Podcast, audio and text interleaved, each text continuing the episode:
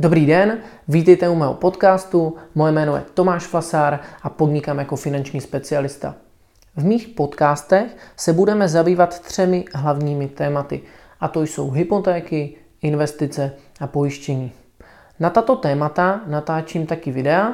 Videa najdete na mém YouTubeovém kanálu Tomáš Flasár a tento podcast je vlastně audio výstupem z těchto videí pro ty z vás, kteří nemáte čas sledovat záznam obrazu, ale stačí vám zvuk. Pokud by vás zajímaly nějaké bližší informace o mně, najdete je na mých webových stránkách tomašvasar.cz a já už vás samozřejmě teďka nebudu dále zdržovat. Pokud uh, se vám můj podcast bude líbit nebo k tomu máte jakoukoliv poznámku, budu rád za jakoukoliv reakci, abych to mohl příště pozvednout na vyšší úroveň. Užijte si teda dnešní podcast a mějte se zatím hezky. Naschledanou.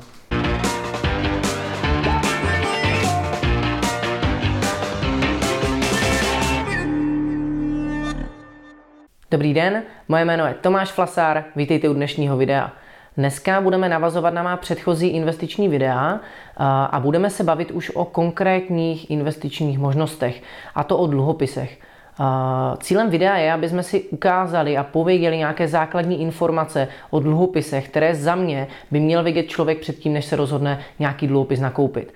Zároveň eh, vám pomůžu si udělat nějaký obrázek o tom, jak vhodně postupovat při výběru toho dluhopisu, eh, tak abyste zbytečně nepodstupovali nějaká rizika. Eh, nebudu dál zdržovat, jdeme na to. Na úvod si pojďme vůbec vysvětlit, co to dluhopis je. Dluhopis je cený papír, který vyjadřuje nějaký závazek emitenta, což je ten, kdo dluhopis vydává, vůči věřiteli, což je člověk, který ho nakupuje, ten dluhopis. Ten závazek vlastně má určitou dobu splatnosti a má určitý úrok, což je odměna toho věřitele za to, že vlastně propůjčil ty své peníze.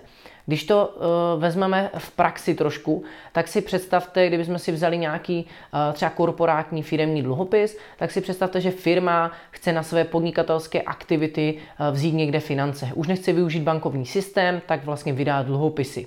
Já jakožto investor ten dluhopis nakoupím. Ten dluhopis bude mít například nominální hodnotu 50 tisíc korun, takže já dám 50 tisíc korun, za to dostanu cený papír, který má splatnost, dejme tomu 5 let. Eh, těch pět let já vím, že těch svých 50 tisíc neuvidím a ta firma může těch 50 tisíc používat na své podnikatelské aktivity. Za to ale já dostávám nějaký úrok, takzvaný kupon. Eh, ten úrok můžu dostávat buď měsíčně, čtvrtletně, ročně, v různých frekvencích podle typu toho dluhopisu a to je odměna za to, že jsem jim ty peníze propůjčil.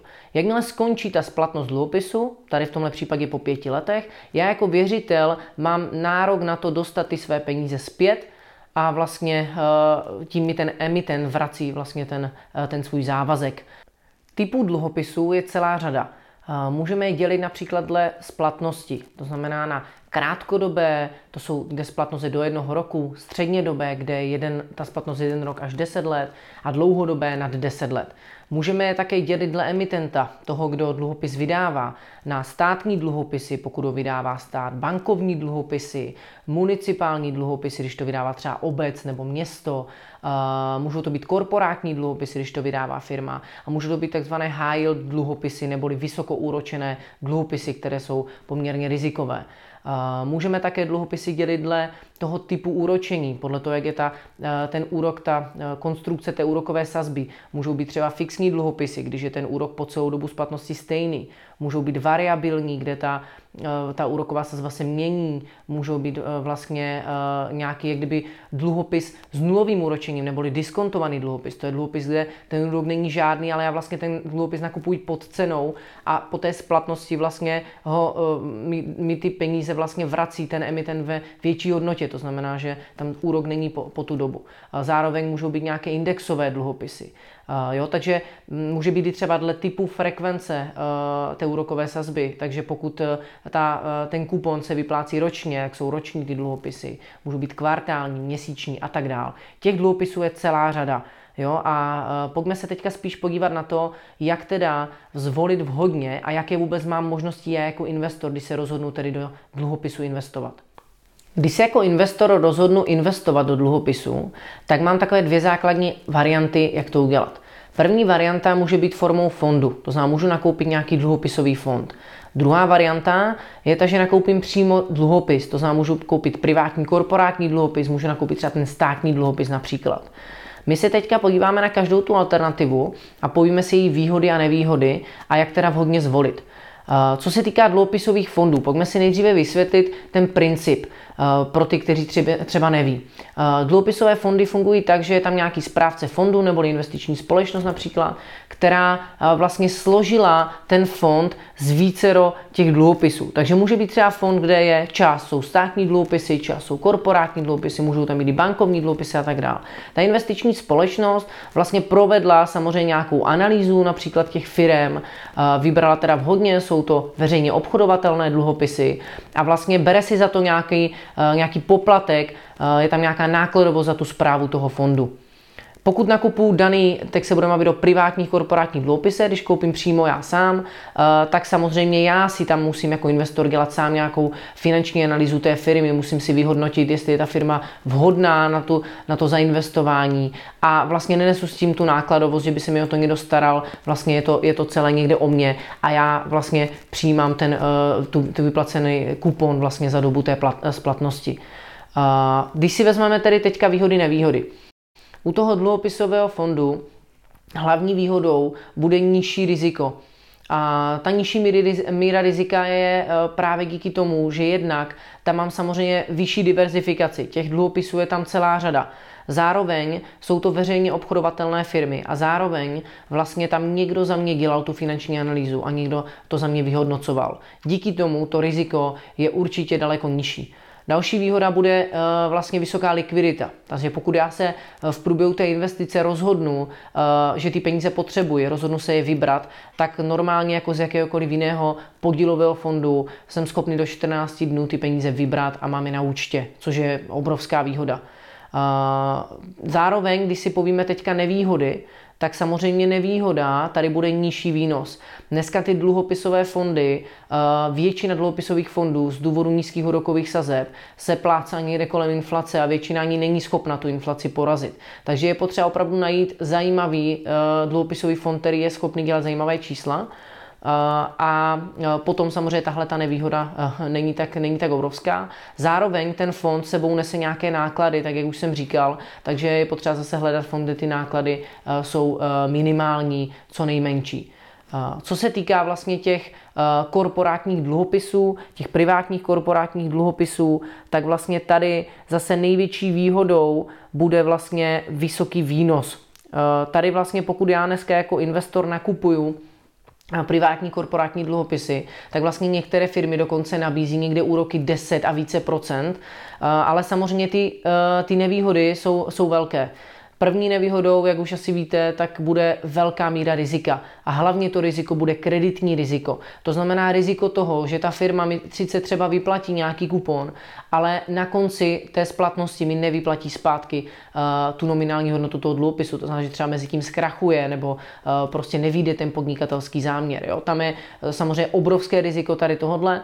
Zároveň je tam nízká likvidita pokud já budu chtít v průběhu té investice uh, vlastně dostat ty peníze zpátky, tak já nemůžu zadat nějaký výběrek ve fondu. Já bych musel najít někoho, kdo ode mě ten dluhopis odkoupí. A samozřejmě pokud by se někdo takový našel, tak určitě ho odkoupí s nějakou jako nižší cenu, než já jsem ho kupoval. Jo. Takže není to úplně jednoduché vlastně ty peníze z toho dostat.